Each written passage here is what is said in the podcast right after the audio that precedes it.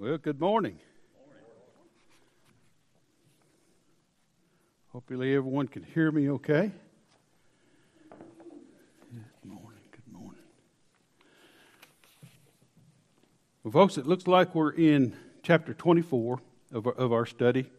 Uh, and it, uh, the author uh, titles this Our Response to the Faithfulness of God.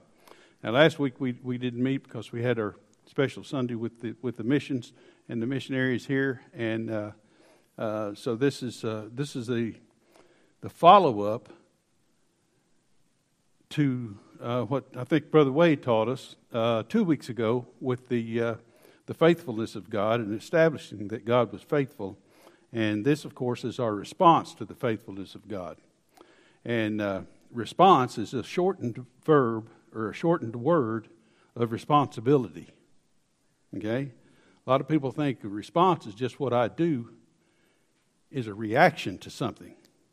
But response is certainly a, a part of a responsibility, and we have a responsibility to live out that faithfulness to God. And uh, that's what the, uh, the author is looking at here. Uh, in, in the first, in, in the first uh, section, he says uh, a very profound statement, I think. He says, There has never been one instance in all of history where God was not absolutely faithful to every word that he had spoken. That's, that's, uh, that, that's, a, uh, that's a very heavy and weighted statement, I thought. And uh, uh, he says, uh, So the question comes up how should we live in light of the absolute fidelity of God? And our first uh, scripture there is, is under the category of we should trust in God. Let's look at Psalms 31 14. It's not a long verse, is it? But as for me, I trust in you, O Lord. I say, You are my God. As uh, according to the author, that's probably one of the briefest, most powerful statements and declarations of faith in all of Scripture. But that little short verse holds two very significant truths for us. Okay? Uh, the first one is basically uh, when times are tough and our faith is tested, we need to confess our faith in God. And that's, that's interesting. A lot of times we think, well, we ought to have faith. And once we turn to God in faith, then we can confess. But the reality is the confession should come first. And the more we confess God, the more our faith builds in God. Okay? And uh, that's, that's it's an important step. And the second truth is we think it's probably very foundational, but uh, our relationship with God better be personal. Okay? If it's not personal, really of what value is it to us? And that's why he says, uh, he uses that possessive, possessive pronoun there. He says, he must be my God. He can't just be the God or a God. He must be my God for us to be able to build in faith. And the next scripture there he talks about is Isaiah 26, 3 and 4. It contains both an admonition to trust in God and a promise to those who obey. How should both impact our lives? Let's look at that one. The steadfast of mind you will keep in perfect peace because he trusts in you. Trust in the Lord forever. For in God the Lord we have an everlasting rock. What's the admonition here? To me, it was basically always trust in Him in all things trust in him not just in some things where you think well yeah that's that's just common sense but how easy do we get sidetracked and maybe not necessarily want to trust in god for a particular situation in our life when we think we can handle it on our own hmm? we think we could probably handle that on our own but this admonition is not just in some things but in all things to trust God. Uh, the note here he put down, he says, Our trust in God is to be founded upon the reality that he has revealed and proven himself to be an everlasting rock.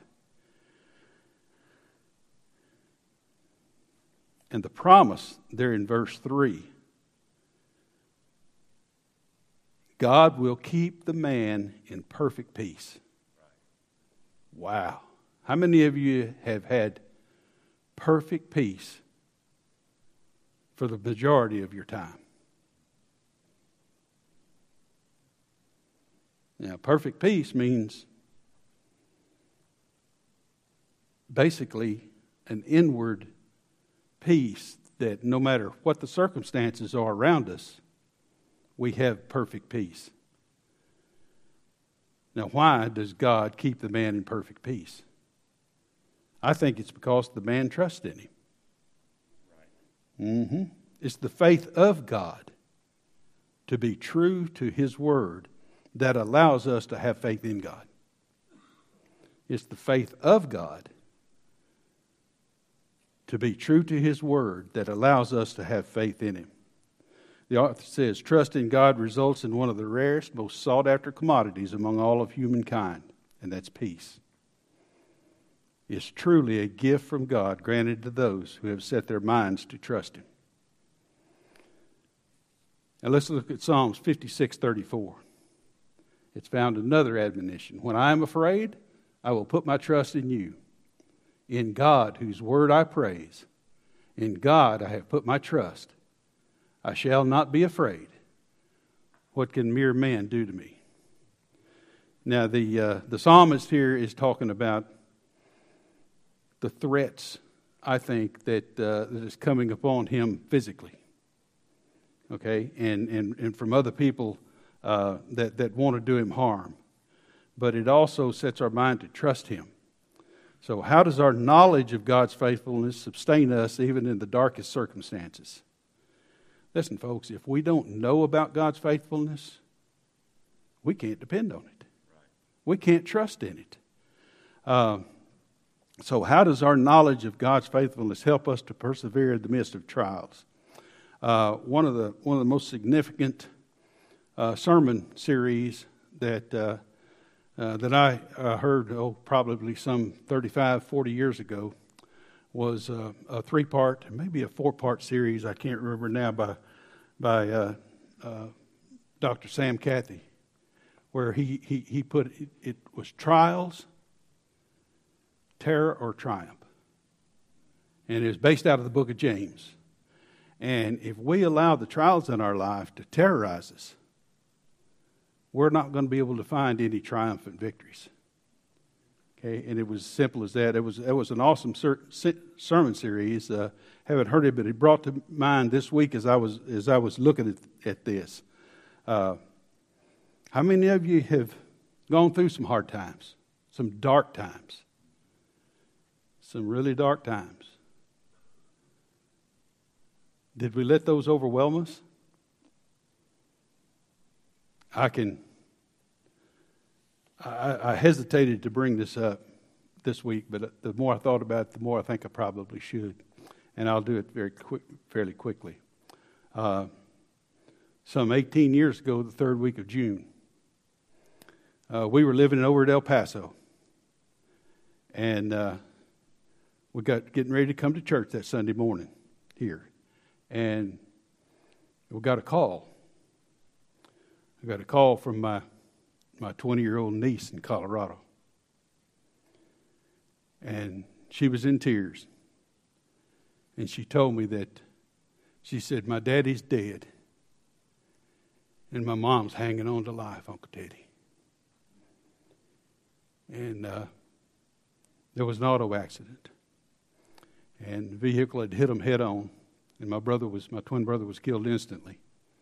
And uh, my sister in law was, she was in advanced MS at that time.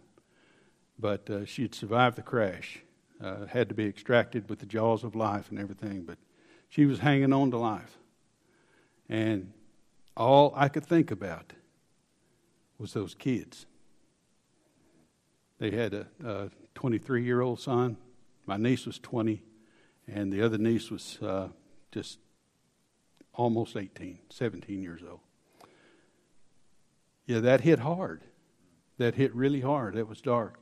But for some reason, there was a peace within me concerning my brother. Okay? But I was really, really shaken to the core for those kids. And I said, We're going to be there as quick as we can get there. I said, God's in control of this.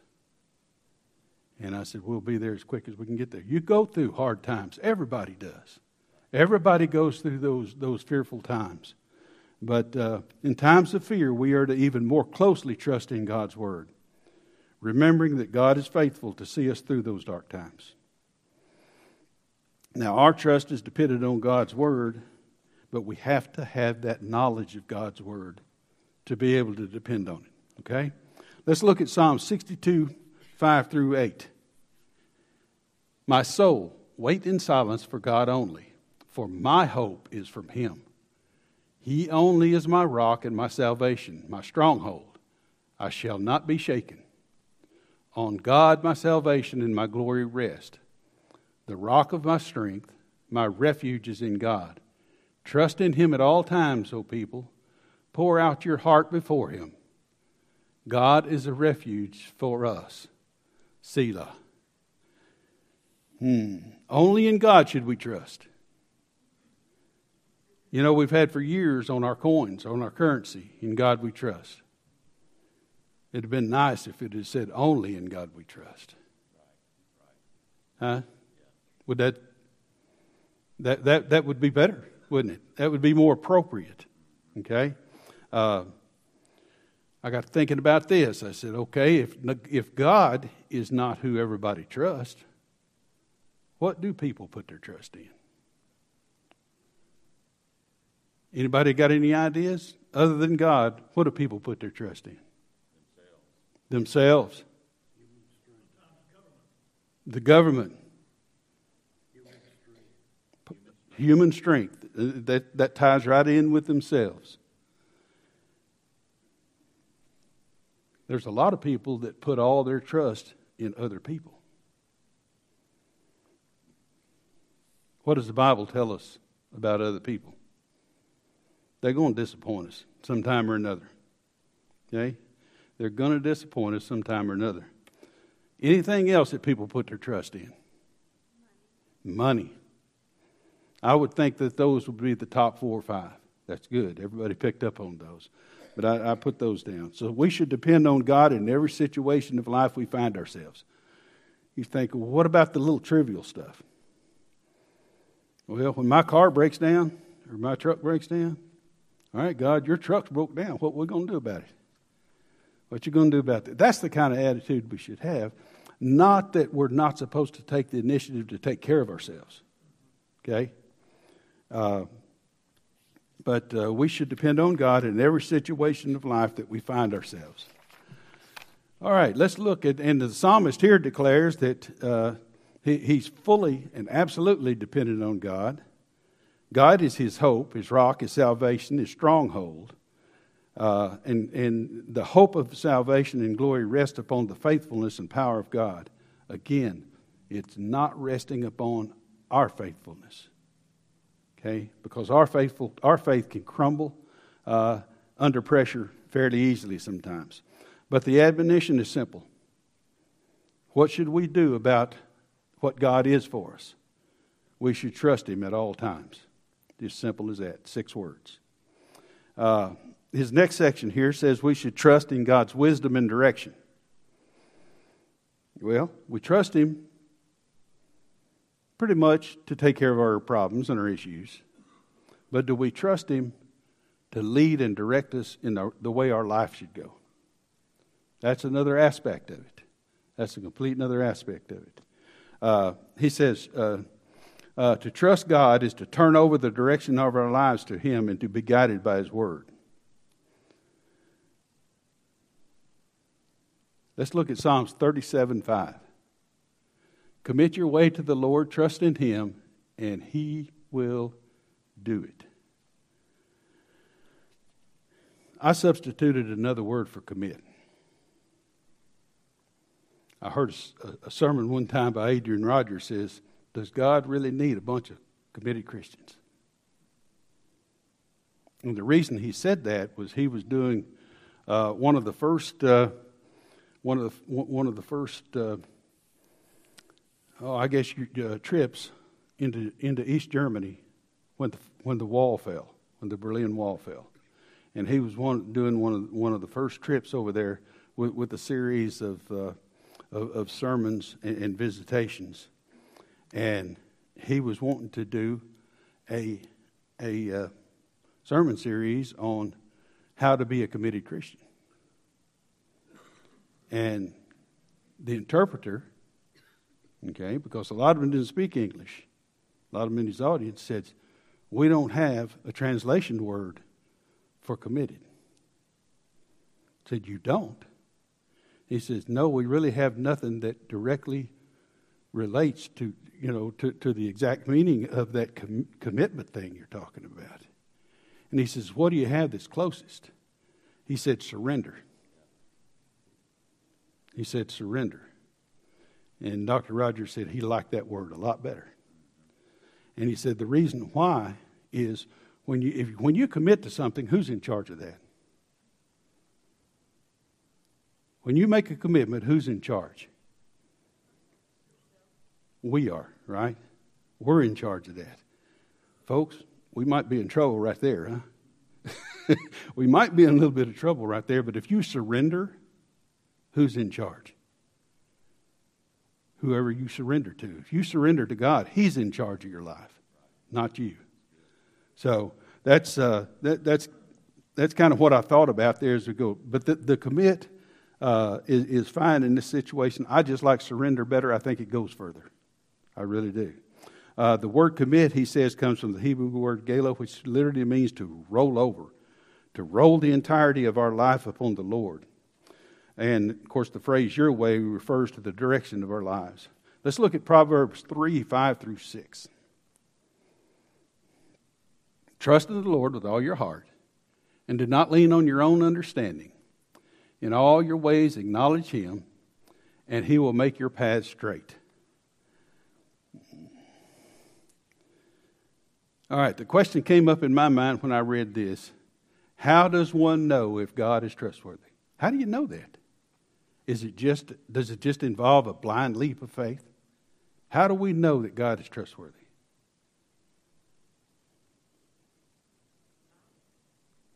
Pardon? That's right. His word tells us.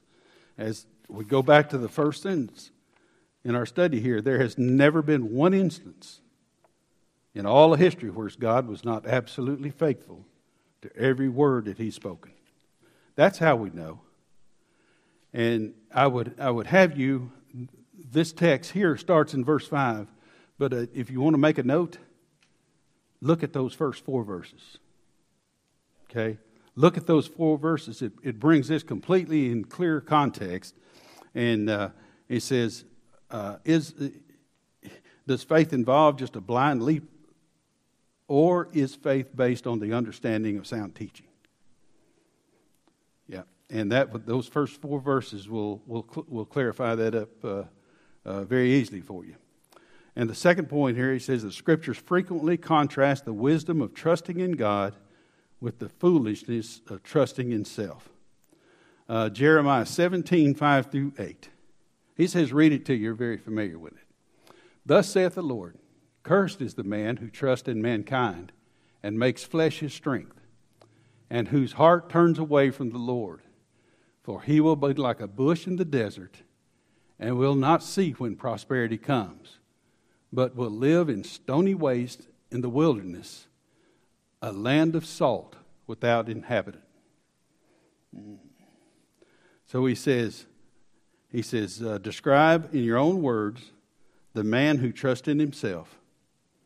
What's the first thing he says there? He's cursed. He's cursed. Uh, and, and, and he will live with a heat that's desolate of the Lord. He'll be blinded even to the good things that come his way. He, he won't even be able to recognize good when it does happen in his life because he trusted himself. His existence is in a dry, parched life, a salt land. How many of you have ever been out west and been across the Great Salt Desert, the Great Salt Lake Desert, out in, in, in western Utah? Well, I can tell you, there's not much grows out there. There's not much grows out there. We lived in the shadow of that uh, LDS Temple for a few years when we were in, uh, when we lived in that area, and when you go out west of West Jordan and in, in the Great Salt Lake, you're going to drive for a long time without seeing a blade of grass.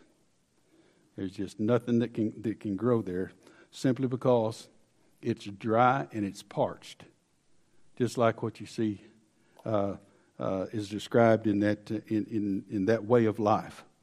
But the man who trusts in God, conversely, in 7 and 8, it says he's blessed. That's the opposite of being cursed. He's blessed. His hope is in God.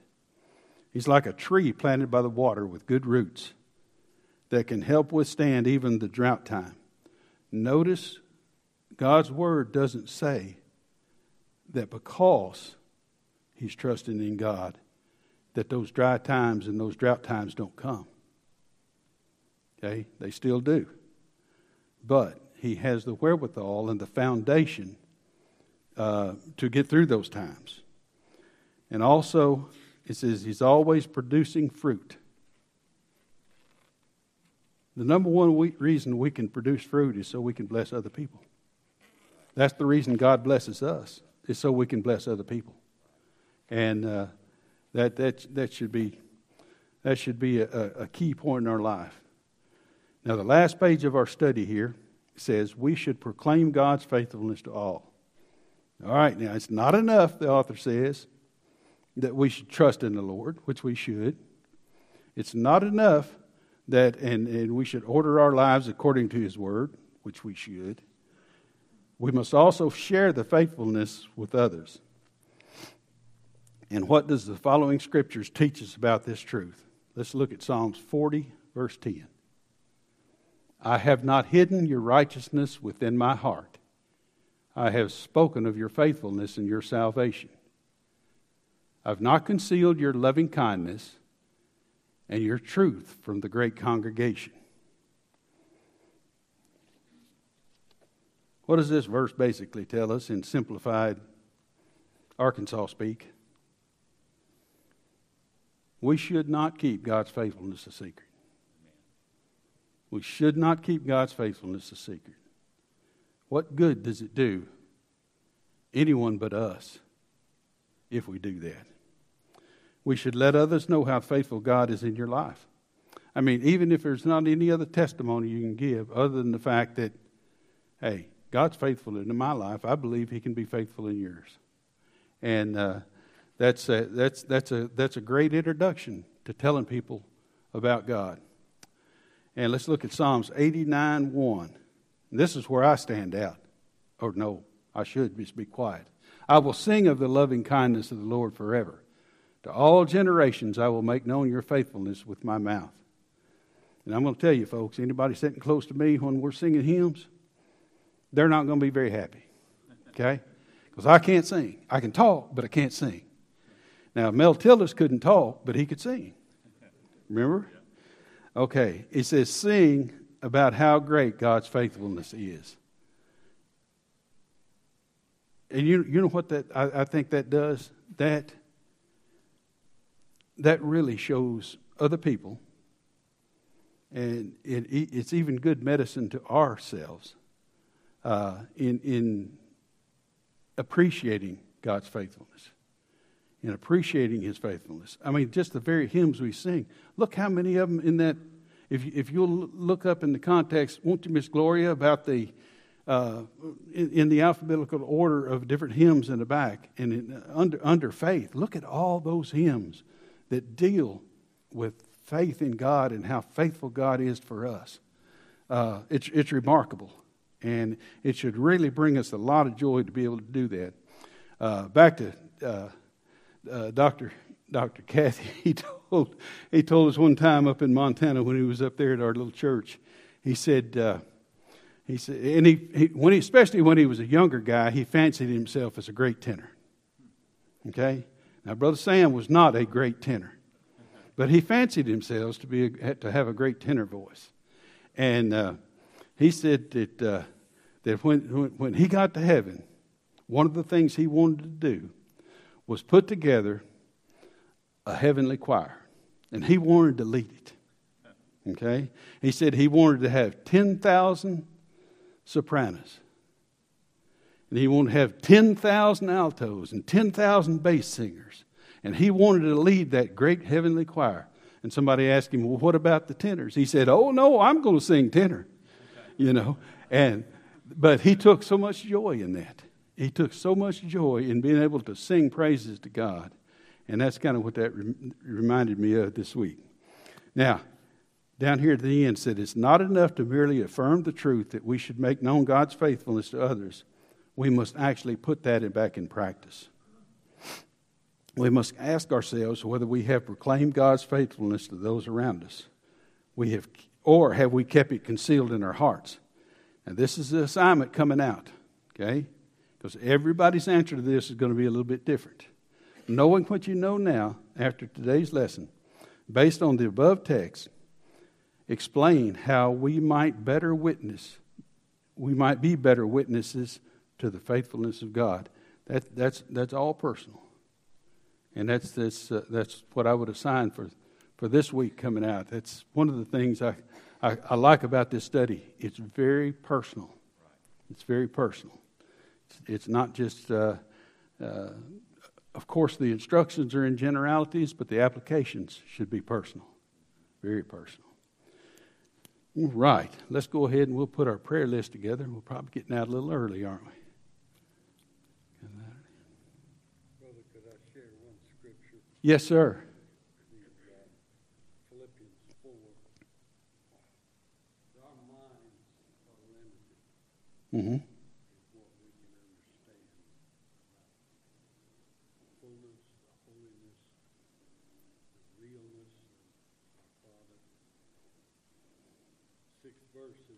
careful for nothing, Mm-hmm.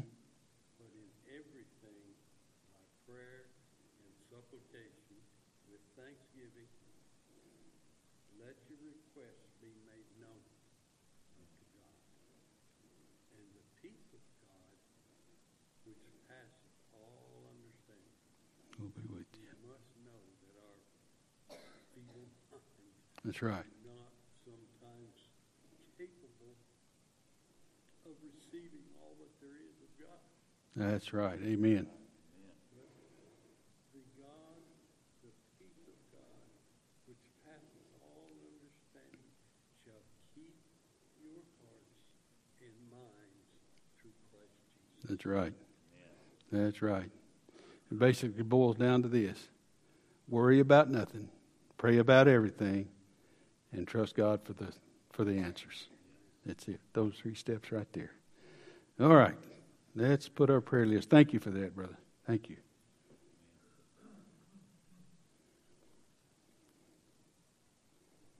Got anything? Put the Evitt family on there, because Miss Martha Evitt died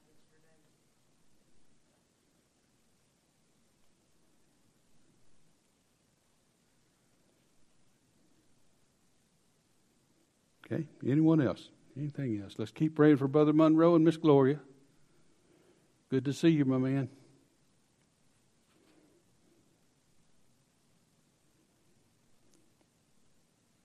Anyone else? Yes.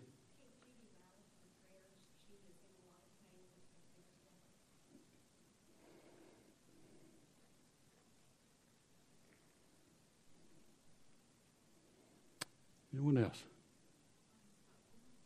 Unspoken.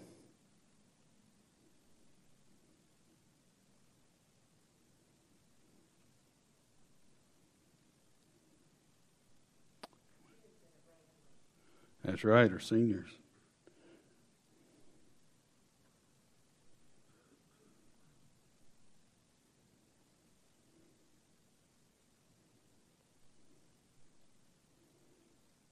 Anyone else? Anything else? Well, let's go ahead and we'll close in prayer. Just, uh, just keep keep remembering these individually. Father in heaven, we approach your throne of grace, Lord, with the confidence in the fact that you are not only the sovereign God of the universe, but you are the sovereign God of our hearts. And we, we thank you for that personal relationship that we can have with you because of what Jesus did for us.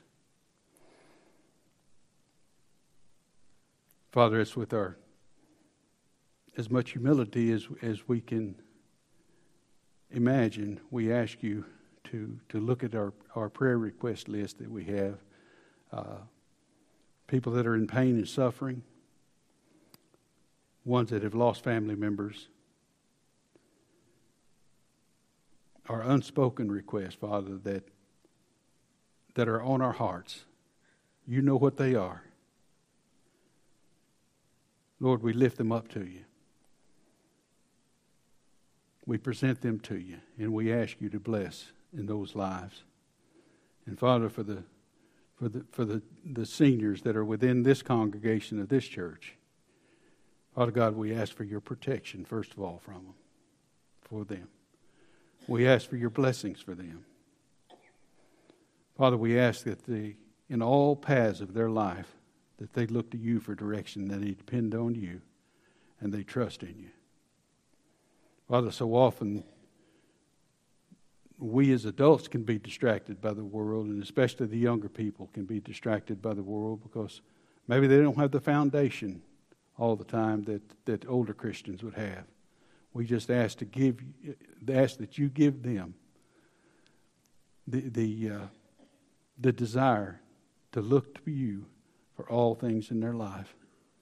Father, we ask you to, to bless this service, the, your worship service that we're going to enter into uh, in a little while. We just we ask that you would just clear our hearts and our minds that we may be focused on you and your worship and your praise and your honor.